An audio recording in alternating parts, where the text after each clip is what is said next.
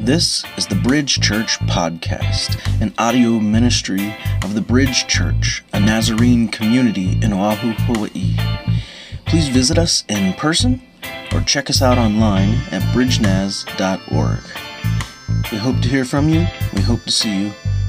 God bless. Mahalo.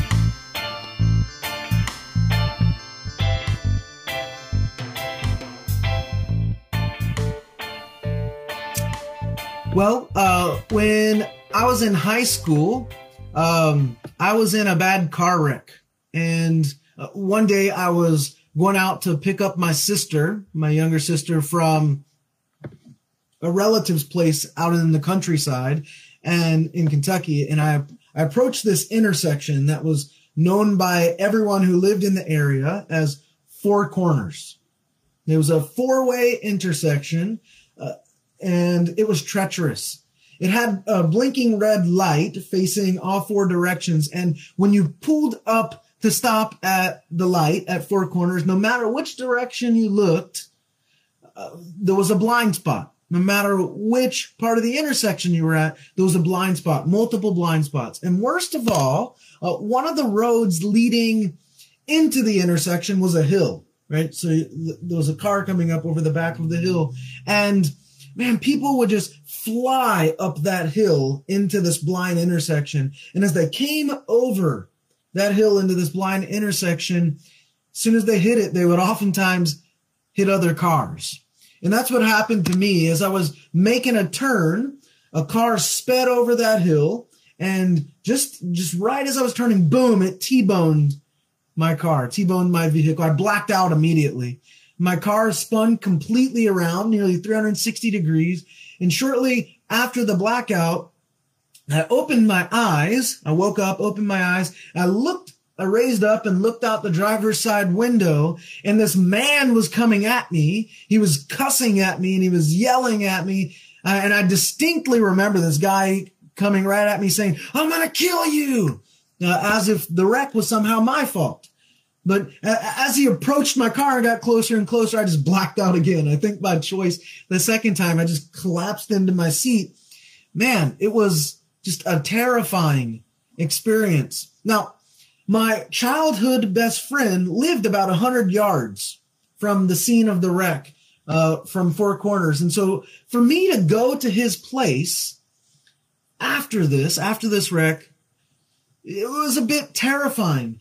Anytime I would take that same road back to his place, I would get nervous again. I could, I could, was I, when I was driving, I could feel my body changing, right? I would start sweating, kind of start shaking. I would get an extra tight grip on the steering wheel. It was an unnerving experience to drive out there again. Whenever I approached four corners after that, there was this just ominous feeling, this sense that, that something bad may be looming on the horizon again. It wasn't as though I was reliving uh, the previous experience, but it was the case that the previous previous experience caused something emotional to happen in me again, and that emotion would start to trigger these physical responses from my body. And we know that victims of trauma, they often report similar things. They're victims of, of abuse, victims of violence or near death experiences and so on. They share similar kinds of experiences. Being in the presence of someone who had previously abused them can trigger certain emotions and then physical reactions or just hearing an abuser's voice, seeing a photo of them or of a past bad experience, seeing a certain person's name on the phone when it pops up. These can be emotional triggers that lead our body to have these physical responses. It's been identified by some as a form of PTSD. The soldiers who've been in battle, they know it well, right? The sound of a loud motorcycle passing by can just uh, cause this emotional trigger and then a bodily reaction. A backfiring muffler on a car.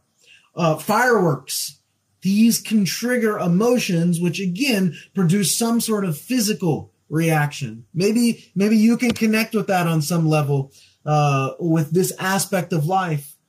Was, I mean, if you've ever been through something painful, or if you've been through something difficult or scary, in time, maybe you just learned to block it out of your mind. Like maybe you can't even go back there. You can't even access it anymore. You've forced your brain to stop functioning in a way so as to retrieve that past experience, that past information, that memory. I wonder if you can relate to that. It can it can happen uh, with other parts of our bodies too. It can happen with taste. Just like it can happen with not being able to retrieve a past thought or memory, this can happen with taste. It can happen with hearing, believe it or not. It can happen with sight.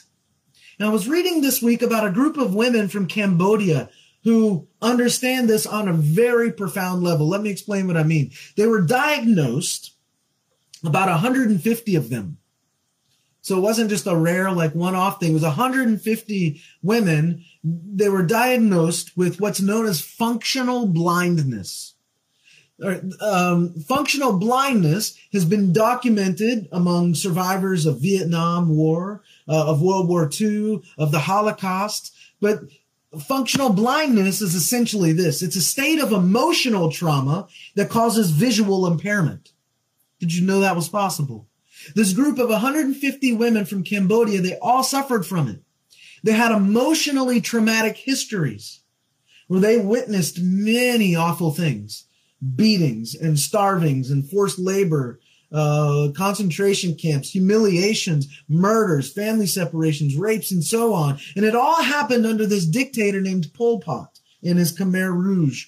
Um, they took over Cambodia and made these women and these others captives. And when they witnessed these horrible events, their minds just couldn't process. It affected them, not just emotionally, but then triggered something physically to happen. One of the most well-known stories uh, from this was of a woman who witnessed her husband and three children being taken away and she never saw them again. She said she cried every day for four years. And once she stopped crying, she could no longer see. Another lady saw her husband and four kids killed in front of her and soon after lost her vision.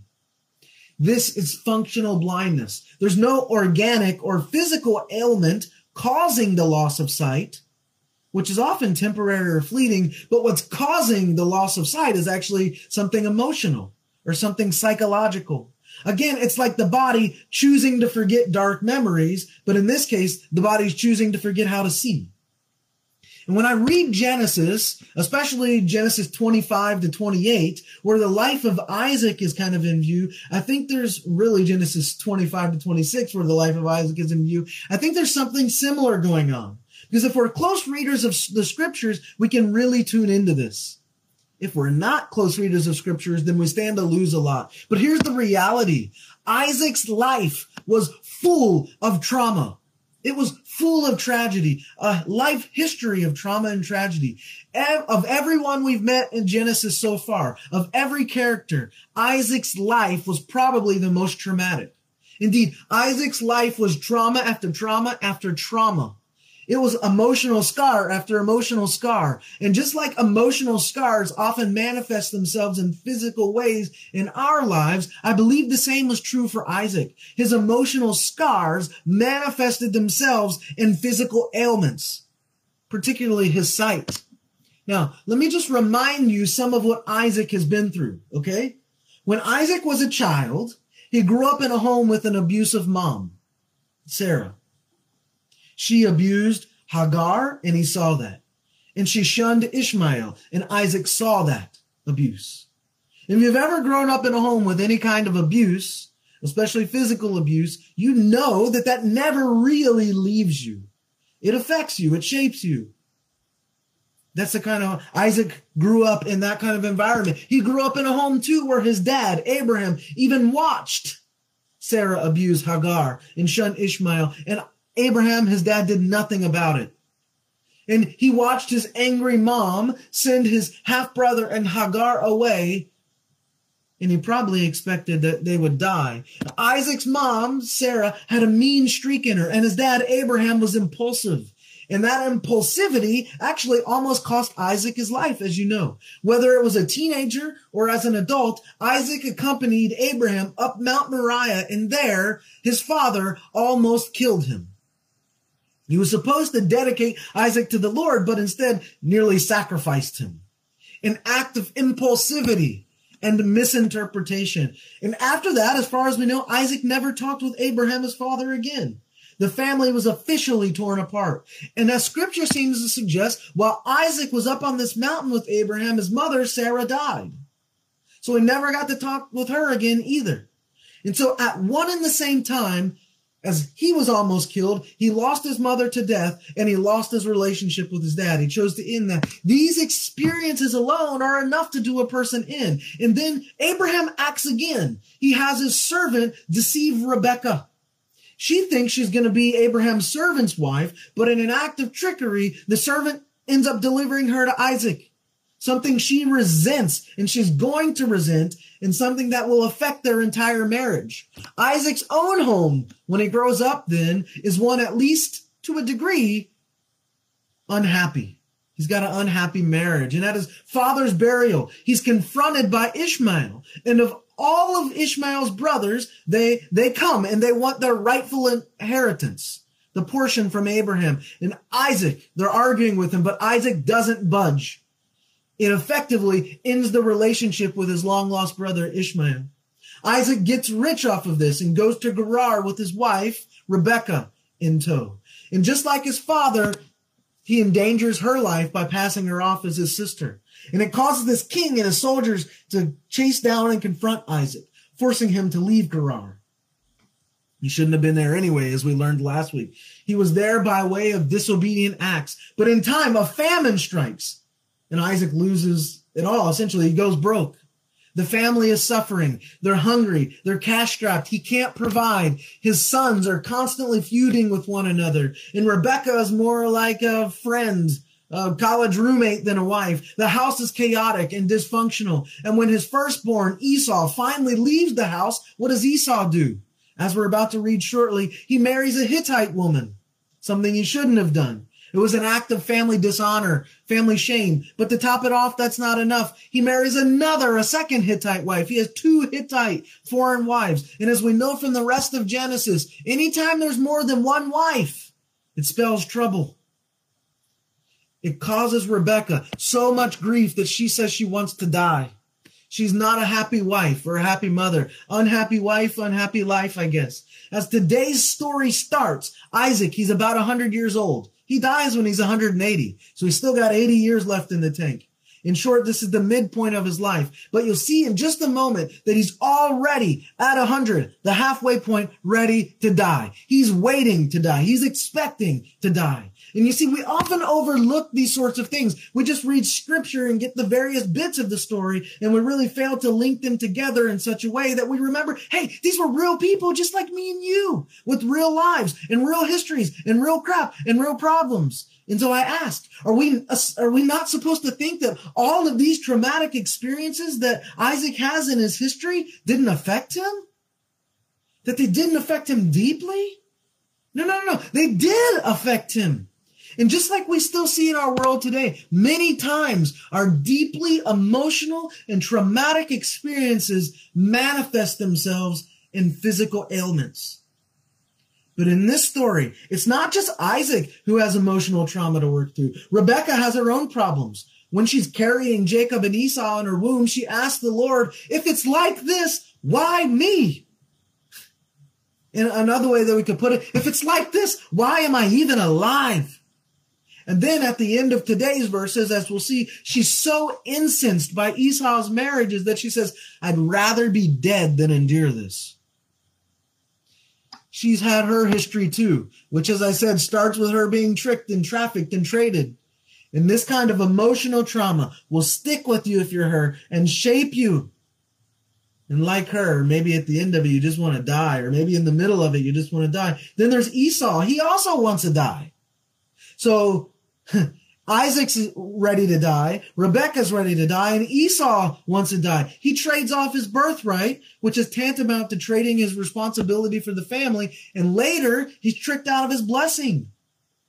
And after a lifetime of warring with his brother, his brother gets him good a second time. And in the aftermath, Esau says, I would rather be dead than endure this. So you see this family, it's full of emotional baggage and emotional history. It's an emotional history of emotional trauma. Isaac is waiting to die. Rebecca wants to die. Esau wants to die. This family has death on its mind. A family, much less any team or business or organization cannot survive by operating like this. When there's a culture of undermining and deceit and backbiting, a culture of revenge and trickery, that culture won't last long. It'll come unglued. It'll fall apart. And in the process, everyone may just feel like they'd rather be dead than deal with all the pain and hurt and fallout.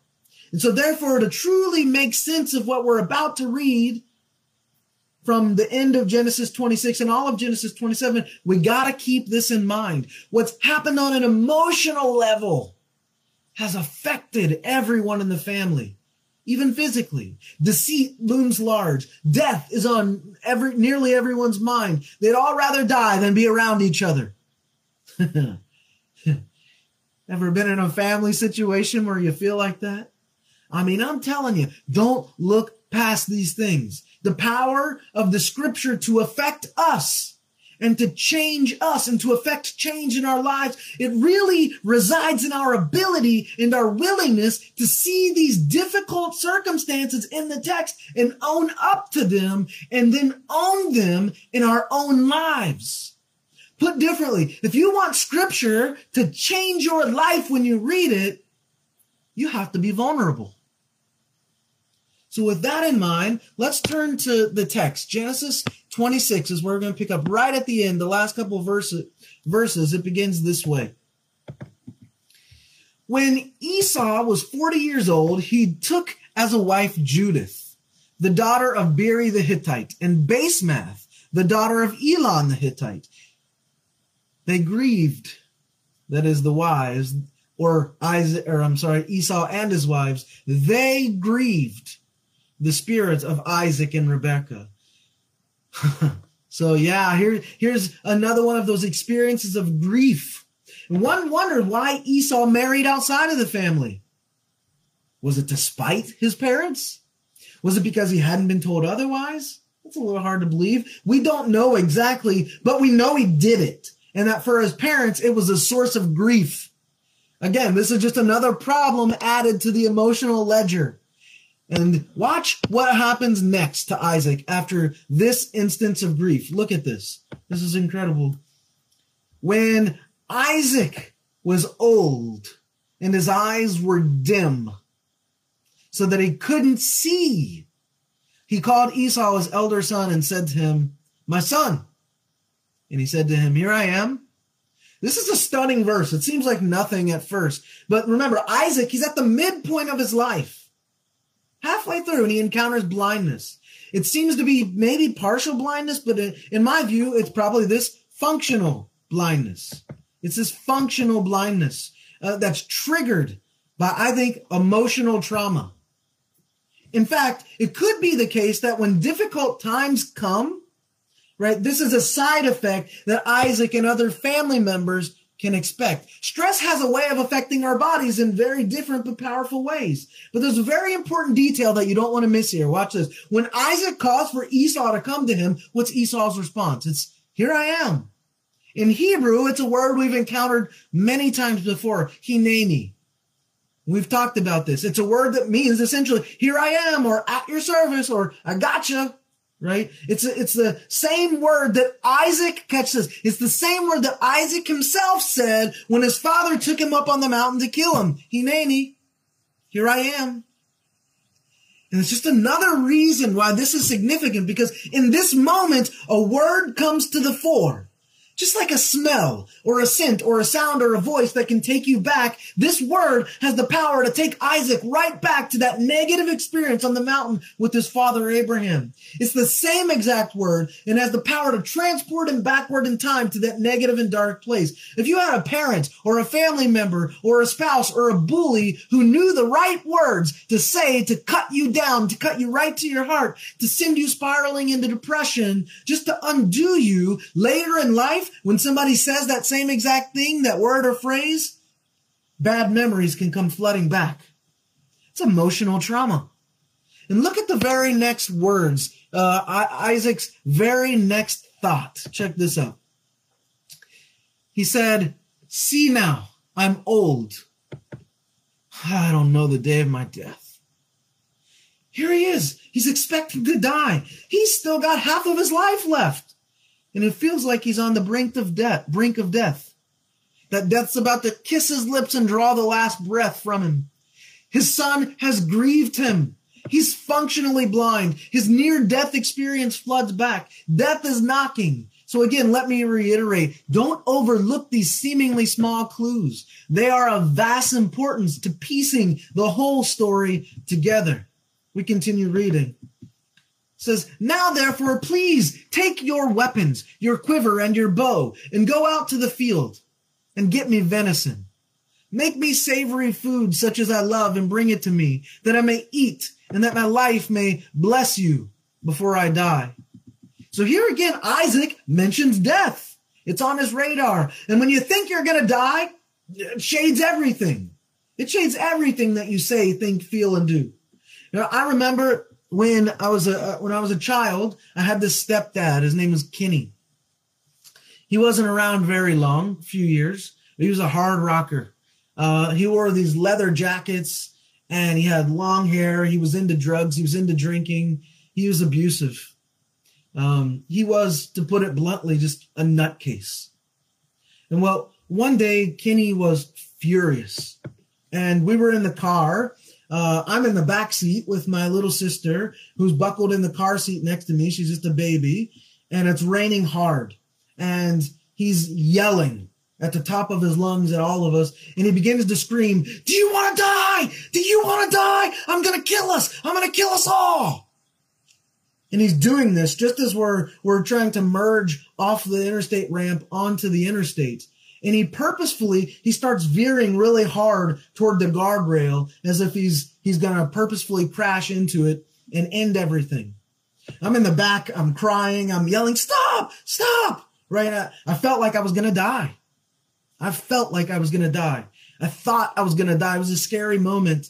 Uh, something like that, it shakes you for days and weeks and months, maybe even years after. I've never forgotten it. All these years later, in an instant, in an instant, I can I can go right back there as if it was all replaying today. When you think you're going to die, when you're expecting to die, you start to think and act differently.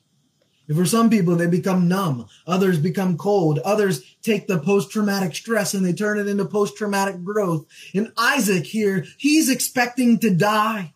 He just wants to eat and go in peace. Wants to have his last supper, perhaps, but that's not going to happen. At least not if Rebecca has anything to say about it. She'd never chosen to be with Isaac in the first place. She was duped. Now is her chance. She sees he's failing. Now is her chance to dupe him and get him back. God had told her, you remember, when she was carrying the babies, that the younger would rule the older in time. And so rather than let God bring things to fruition in his own way, she jumps in. She jumps the gun. She tries to take the reins. And like Abraham did so many times, she obstructs God. She gets in his way by trying to do things of her own accord. Look at what the text says. It says, Rebecca heard when Isaac spoke to Esau, his son. Esau went to the field to hunt for venison and bring it. And Rebecca spoke to Jacob, her son, you see, saying, Listen, I heard your father speak to Esau, your brother, saying, Bring me venison and make me savory food that I may eat and bless you before my death. Here, once again, we have the recollection, recollection of Isaac's expectancy of death, which Rebecca reports. She's sharing this information about Esau with her favorite, Jacob, so as to set him up. Forget God's plan. Rebecca's got her own. And here's her advice to Jacob. He says this Now, therefore, my son, Listen to my voice according to what I command you. Go now to the flock and get me two good young goats from there. I'll make them savory food for your father, such as he loves. You shall bring it to your father that he may eat, so that he may bless you before his death. There it is again. And Jacob said to Rebekah, his mother, Look, Esau, my brother, is hairy, a hairy man. I'm a smooth man. What if my father touches me? I'll seem to him as a deceiver, and I would bring a curse on myself and not a blessing. And his mother said to him, Let your curse be on me, my son, but listen to my voice and go get them for me. So Rebecca's plan of deception is in motion. She's going to try to force God's hand, and she's going to use Jacob as her pawn to do it. Her elaborate plan involves ordering Jacob to go grab some goats. Doesn't have much, he doesn't have to do much else. She'll cook it. He'll simply take it in and act as if he were Esau. And as you read, you get this feeling that Jacob might not be so sure about all this. He knows he's going to have to trick his father. He says, I'll seem to him as a deceiver. I'll be cursed. Mom says, no, no, no, don't worry. I'll take your curse. Just listen, just go.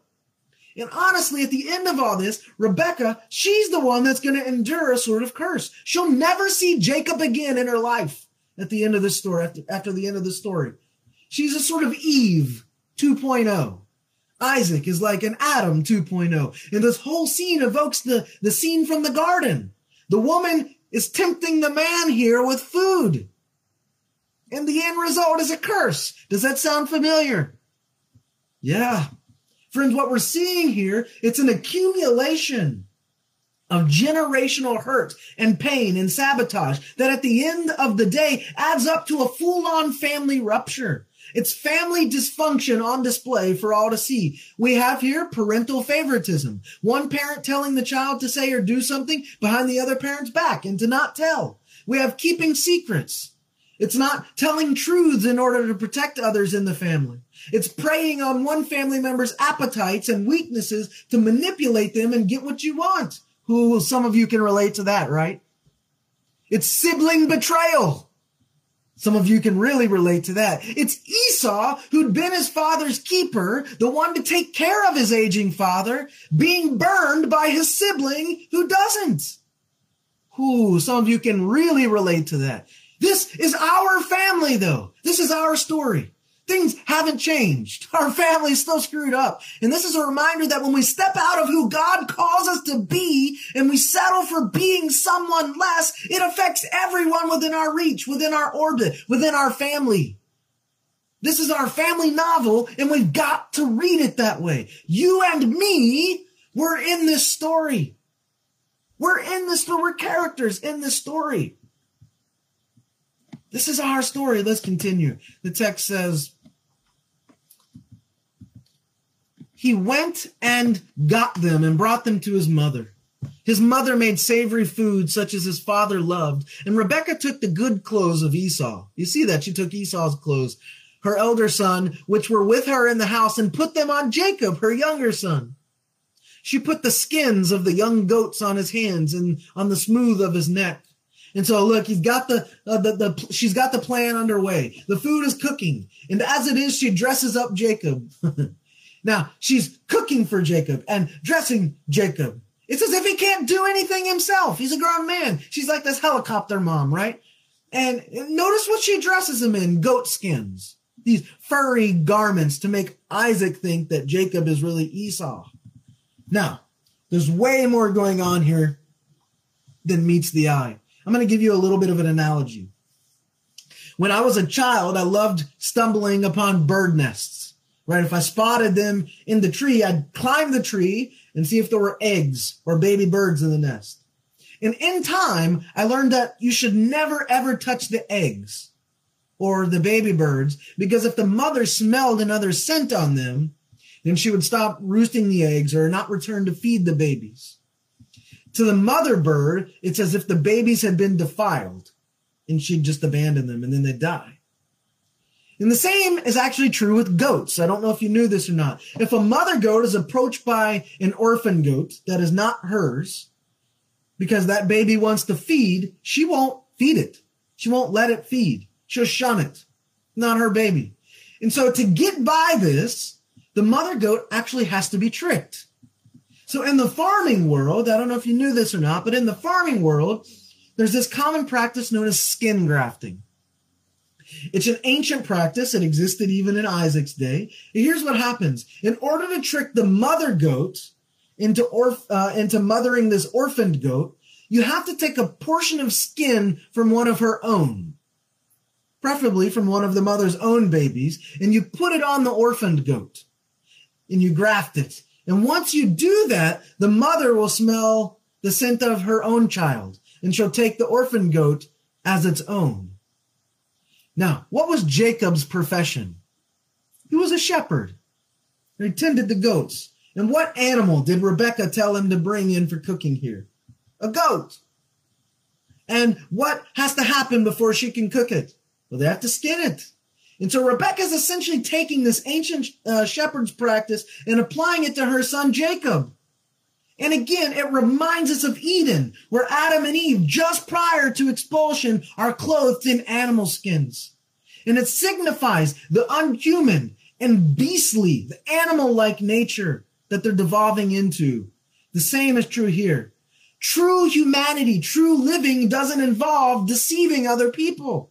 Rebecca and Jacob have descended to their animality, to animal like behaviors, not human ones.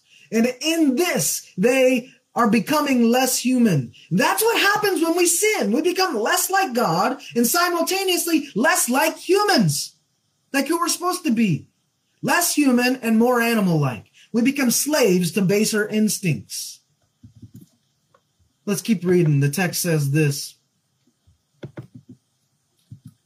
She gave the savory food and bread which she had prepared into the hand of her son Jacob. He came to his father and said, My father. And he said, Here I am. There it is again. He named me. Who are you, my son? And Jacob said to his father, I'm Esau. So there's the trick.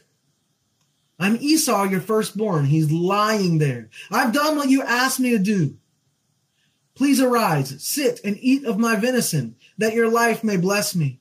And Isaac said to this son, to his son, How is it that you found it so quickly, my son?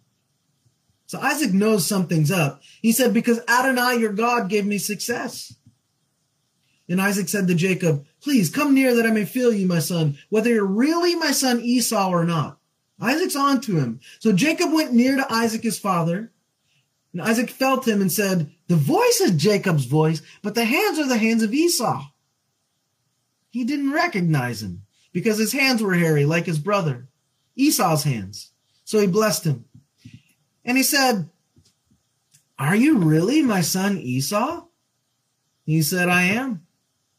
Bring it near to me, and I'll eat of my son's venison, that my life may bless you. And so he brought it near to him, and he ate. He brought him wine, and he drank. His father Isaac said to him, Come near now and kiss me, my son. He came near and kissed him. He smelled the smell of his clothing and blessed him and said, Sure enough, the smell of my son is like the smell of a field that Adonai has blessed.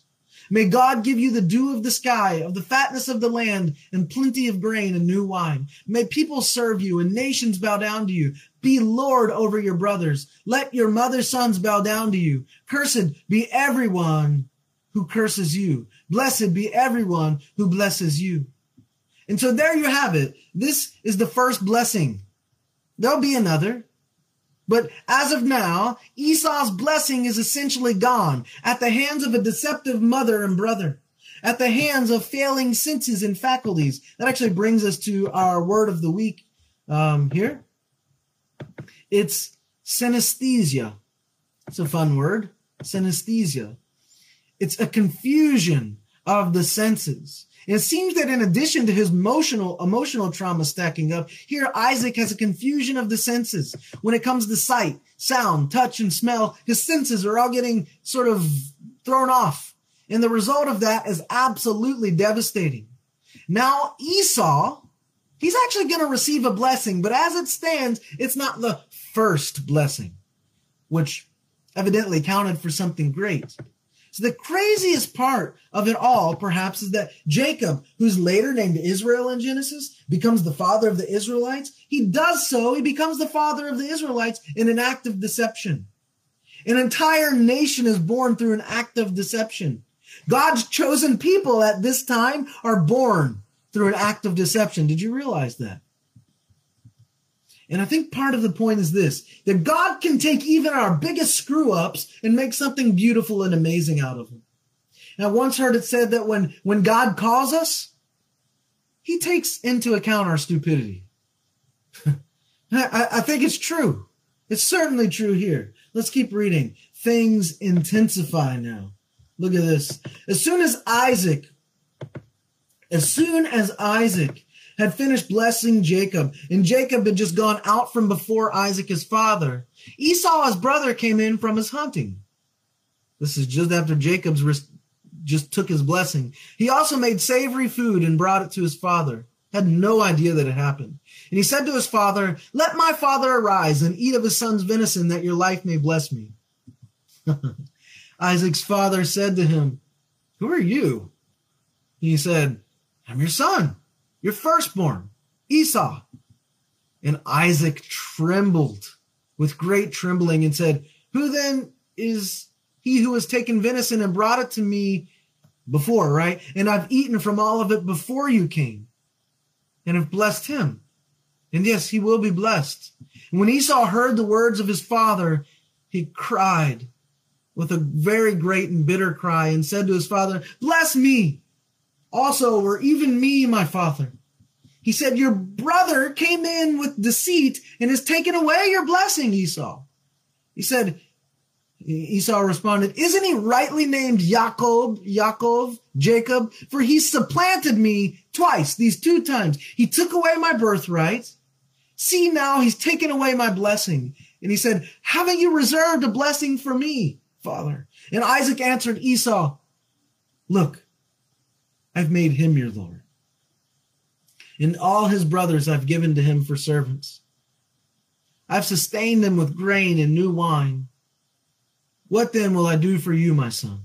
And Esau said to his father, Do you have one blessing, my father? Just, just bless me. Just even me. Just bless me, my father. Hmm. This is this is a heartbreaking story to read. It's just utter deception in the family, family deception a mother deceiving both sons, a wife deceiving her husband, a brother deceiving a brother. And before, when Esau traded his birthright for Jacob's stew, you remember his words? They were, What use is a birthright to me if I'm going to die anyway?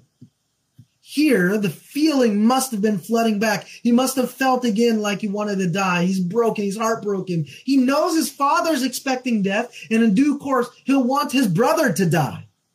He'll threaten to take his brother's life. He wants to kill his brother, whose name means heel, Yaakov, or heel grabber, Yaakov. He essentially makes a pun or a play on words. He nicknamed Yaakov the supplanter, the one who grabs and takes things away, which is um, a really, really interesting descriptor. But Isaac affirms that. He refers to Jacob as the, the son who came with deceit. And maybe you're wondering, why couldn't Isaac just renege, right?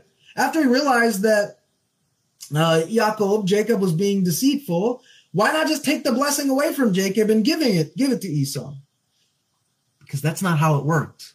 That's like saying something under oath in court and then in a later session trying to convince the judge and jury that what you said before wasn't in fact correct. It's perjury. Same thing. It was a serious thing to bless someone like this. Once a blessing was uttered, it was uttered. Once a curse was uttered, it was uttered. No turning back, no turning back. But here's what we really have to pick up on. At the start of the scene, Yaakov wants to be Esau. Did you realize that? He's dressing up like Esau. He's, he's acting as if he's Esau. But here at the end of the scene, Esau wants to be like Jacob, like Yaakov. Or to put it differently, the two brothers want to be each other. Does that sound familiar? you ever known siblings who struggled to find their identity and looked for so much of it in the other sibling or siblings? Eventually, many in such circumstances simply do whatever they can to go into the opposite extreme. I've seen this with my own sibling, who it seems has done everything in her power to be who I'm not. After all, she heard it so often growing up, why can't you just be more like your brother? Which I'm assuming got really old to her. And so it's not surprising what the outcome of that is today. And in this story, these two siblings wanted to be each other, but one also wants to kill the other. And there's this other layer to it all. Because if we look close, what these two really want is actually the same thing. What do they both want? They're both after one thing, the same thing. What is it? Their father's blessing. And isn't that true for so many kids? They just want their father's blessing. Early on in life, where my father was absent and stepdads were sort of in and out of the picture, forward to be exact, I yearned for that. I would go to my best friend's house and see how his dad loved him. His dad was strict, but loved him. His dad blessed him. And I wanted that. I never got it. And I never will. Those days have passed. That ship has sailed. And so many kids today just want the same thing. They want a father who loves them. They want to be fathered. They need to be fathered. There's this old rock song uh, titled Father of Mine that I used to listen to as a teen. I, I still love it. But some of the lyrics say this Father of mine, tell me where did you go? Yeah, you had the world inside your hand, but you didn't seem to know. Father of mine, tell me what do you see when you look back at your wasted life and you don't see me? Sometimes you would send me a birthday card with a $5 bill. I never understood you then, and I guess I never will. My daddy gave me a name and then he walked away. In his book, uh, Fathered by God, John Eldredge, he describes this refrain that's always played in his head. He's a Christian author. And this refrain, it shaped him as a youth and on into his adulthood. This compelling voice in his head and his life always told him, John, you're alone in this world and you'd better watch it because there isn't any room for error. So get it right. That's what fatherlessness will do to people, what it'll do to a generation, what it'll do to a nation. That's what it'll do, right? That's what fatherlessness will do to people. It will create a society, as he says, of unfinished men. Jacob and Esau were unfinished men. I'm an unfinished man, but my hope is placed in this truth that God wants to father me. I landed on that as a 17 year old and I've never let go. And like Jesus at his baptism, I still have a chance for a fatherly blessing, the heavenly father's blessing. And if you're longing for a parent's blessing that you never received or that you never had the chance to receive, or maybe that you never gave, then find your rest and your resolution in the fact that God wants to father you. God wants to father you. He gave you a name, a new name and he's not walking away. God wants to father you. Let's keep reading. It says, Esau lifted up his voice and wept. And Isaac, his father, answered him, Look, your dwelling will be of the fatness of the land and of the dew of the sky from above. So it's very similar to what he said to Yaakov, but it changes a little bit. He says, You'll live by your sword and you'll serve your brother. But when you break loose, you'll shake his yoke from off your neck. And look at the next line. Esau hated Jacob because of the blessing with which his father blessed him. And then Esau said in his heart, The days of mourning for my father are at hand. Then I will kill my brother, Yaakov Jacob. So the stress, you see, simply continues to mount. This family is heading for a proverbial cliff. Here again, we have talk of death. It's one thing to mourn for a family member. It's another thing to, to plot to kill him. The days of mourning are indeed at hand, and the text continues. The words of Esau her elder son were told to Rebekah. She sent and called Yaakov, Jacob, her younger son, and said to him, Look, your brother Esau comforts himself about you by planning to kill you. Now, therefore, my son, obey my voice. Arise, flee to Laban, my brother in Haran. Stay with him a few days until your brother's fury turns away, until your brother's anger turns away from you, and he forgets what you've done to him. And then I'll send and get you from there. Why should I be be sorry? Why should I be bereaved of you both in one day? And so the reality of what happens here is tragic. The family fractures, it splits. Rebecca thinks Jacob will be gone for a few days, and Jacob thinks that he'll be gone for a few days, but the truth is, Rebecca never gets to see her son again. Jacob never gets to see his mom again. Death will take her before he can. The fear of his own death causes him to flee. And where does he go? To the land of deception, Padan Aram. That Aram, right, means deception in, in, in Haran. Jacob will go to Rebekah's relatives, the relatives of deceit, and will spend a decade and a half there learning the art of deception and being deceived. It's not good. And now this chapter ends with a word that takes us back to exactly how the whole scene started. Look at this. And Rebecca said to Isaac, I'm weary of my life. I want to die, basically, because of the daughters of Heth. Remember Esau's two wives. If Jacob takes a wife of the daughters of Heth, such as these, the daughters of the land, why should I even live? And so, like Isaac, Rebecca feels she's on the verge of death. She wants to die. One of her sons wants the other son to die. Death has this family firmly in its grip. They're questioning why living is even worth it, why they should even put any effort into what's going on. It's unsettling. If this family had like a family crest or a family motto, it would likely have been death and deception.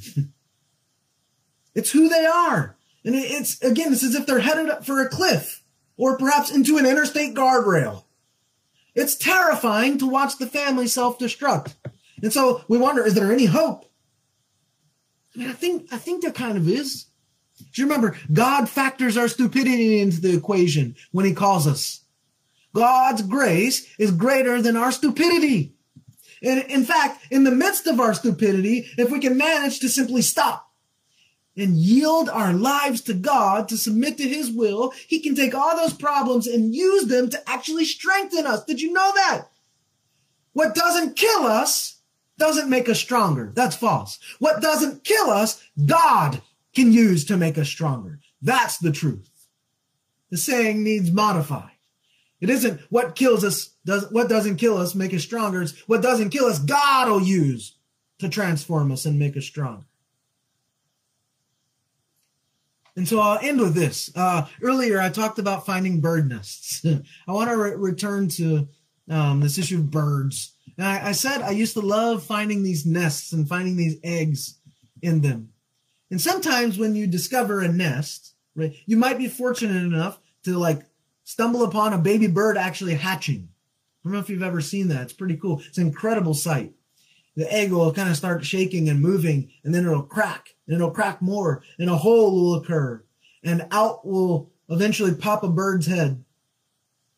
Now, sometimes when you see this, you'll notice the baby bird struggling. It'll appear that the baby bird, like, even though the hole popped through, that the baby bird can't get out of the egg. It'll appear that it's stuck. And of course, our desire is to help the baby bird get out of the egg. But I learned later that you should never do that. Why? Because it weakens the bird. To inhibit the natural process of the bird's hatching actually damages the bird's strength in the long run. It can have long term devastating effects. So here's the point it's in the hatching that, that struggle of hatching that the bird gets its strength, you see. And it's that struggle at the beginning of life that once it endures it, it sets it up for living down the road. And the same is true for us. We can either let the struggles in life cripple us or be something that God, as our source of strength, uses to father us. And that's our bottom line that God wants to transform your struggles into strengths. God wants to transform your struggles into strengths. Listen, true growth occurs outside your comfort zone and my comfort zone. True growth occurs outside the comfort zone and in the struggle. And my hope is that you'll let Him have those struggles. Give God your struggles and watch what he'll do with them. Amen. Amen. Well, if you would, turn your palms upright and receive this benediction. And now, brothers and sisters, may you let go and give your struggles to God. And at the same time, hang on and watch what happens. Amen, brothers and sisters.